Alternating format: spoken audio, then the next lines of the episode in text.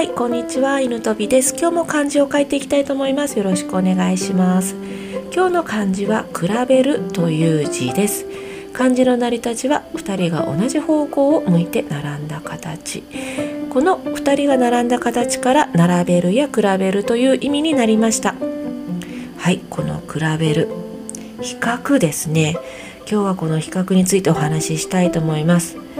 人はね結構あの誰でも人より特別だと思いたいし私は人よりも平均以上だと思いたいことが多いです。まあね、あの私は人よりも劣っていたいとか思う人はもうまずいないと思うんですけど、まあ、大体ね誰でもそう自分が特別だと思いたい生き物です。そしてまたこの特別だと思うためには人と比較をしないといけないわけでそしてこのまた比較がね最近はもうインターネットとか SNS の影響で世界中の人と自分を比べるきっかけがあるわけなんですよね。それでますます私たちの比較癖はエスカレートしてきました。もう今まではね自分の身の回り学校とか会社とか、ね、ご近所さんとかだけ比較してたのがまあまあ全く知らないような人ともね、比較し始めたわけなんですけどもこれね、まあ、例えばあの人の方が仕事ができてるとかあの人の方がたくさんお金を持ってるとか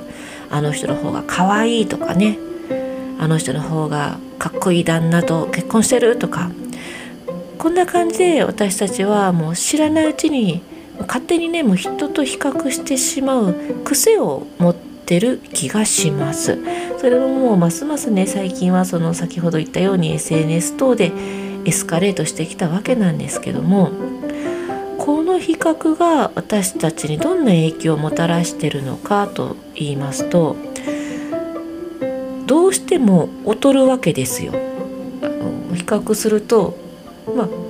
上を見たらキリもないし下を見てもキリがない上を見てもうなんで私はこの人よりも仕事ができないんだと思う反面自分よりも仕事ができない人を見るとあ私はこの人よりも仕事ができるからこのままで OK だということで今度は成長しないんですよね。上と比べれば自分を責めることになるし下と比べれば自分の成長ができないだから比較するっていうのは何にも生まないんですよね。でさらにさらに最も悲しいなと思うことは、まあ、例えば自分がその上と比べることで、まあ、自分のことをよく思わなくなりますよね。もう責めるような相手に出会うもうこの人には絶対勝てないと思うような優れた結果を出した人たちからちょっとね距離を置きたくなっちゃうんですよ。もう自分が近づくことで自分と自分がその人と比較されるのを恐れるんですよね。やっぱり私には価値があると思いたいわけでやっぱり良い結果を出せてない自分はもう居場所がなくなるんですよね。よく思われたい受け入れてもらいたいというもうこの欲求で私たちは人と比較してしまうわけなんですよね。でもねもうこれはねどんどんどんどんもう自己批判を続けることになるんですよ。例えば子供から「うるさい」って言われるのと会社の人とかに「うるさい」って言われるの全く違いません？子供から「うるさい」って言われても「はいはい」「はいはいすいませんね」ぐらい思うけど大人の人会社の人とかから「うるさい!」って同じように言われると「え私なんか悪いことしたかな?」とかすぐに自己批判してしまいませんか？私なんか悪いことしちゃったかなとか。ここなんですよね。同じ言葉でも勝手に自分で解釈を変えて自分を責めるんですよ。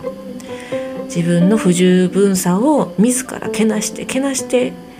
人によって攻撃力を変えるんですよ。子供から言われたらちっとも痛くも痒くもないことが同じ言葉でも人によって変わる。これがねやっぱ人から拒絶されていることを恐れているんですよね。自分はその人に受け入れられてない。子供には自分が親として受け入れられてるから何を言われても痛くも痒くもないんですよね。ここの違いがやっぱりあの自分を自分自身を周りに認められてるんだっていう自信がないもので不安から自分をね蔑むようになるんですよ。でもねこれって結局何の解決もならないんですよね。どんだけね比較してももう全く違う生き物なので比較しようがないんですよ、まあ、例えば猫がね強いライオンになりたいと思ってもライオンが可愛らしい猫ちゃんになりたいと思っても絶対なれないじゃないですか。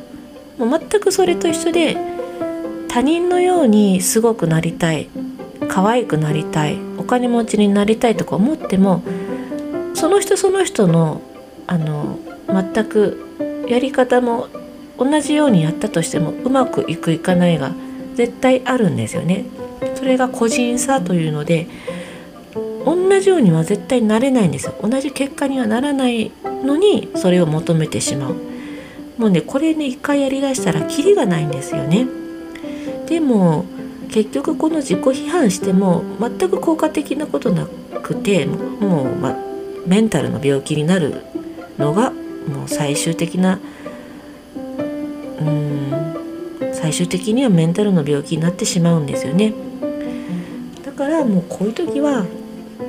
自分を自分自身を認めてあげてほしいですなんかねなんでこんなに自分は自己批判をするほど何を恐れているんだろうっていうのをちゃんと見つめてあげてああそっかこう言われることで人から嫌われたりするんじゃないだろうかとか周りの批判でね自分を悪口言われたくないだけかもしれないとかね。そういう自分がいるってことに気づいてあげてまたね自分自身を慰めてほしいんですよ。あもう怖いんやろうね怖いんだねって周りから自分を守ろうとしてるんだねってそういうふうにね自分自身にこういう時は声をかけてほしいです。その結局守れるのは自分を守れるのは自分だけなのでその自分が敵になってはいけないんですよ最後まで自分の味方であってほしいそういう時に自分に慰めてあげてほしいというか応援してほしいんですよね自分自身をどんなことを人に言われてもその受け答え受け方次第では子供に言われた文句のように簡単にもう何とも思わなくなるんですよね。だって言われたとしてもどう受けるかどういうふうに解釈するかどういうふうに咀嚼していくかはそのあなた次第ですよね。だから大丈夫なんですよ。自分に完璧じゃないけど私はもうベストを尽くしてるじゃないのって頑張ってるじゃないのって自分自身を慰めてあげてくださいもうねどんことがあってもどうどのように自分が解釈をするのかは自分次第なんですよね。だからねもうちょっと言われたくないような耳が痛いようなことを言われたとしても私は嫌われてるんだ私はダメな人間なんだとかいう解釈をするんじゃなくて自分が頑張ってるところとか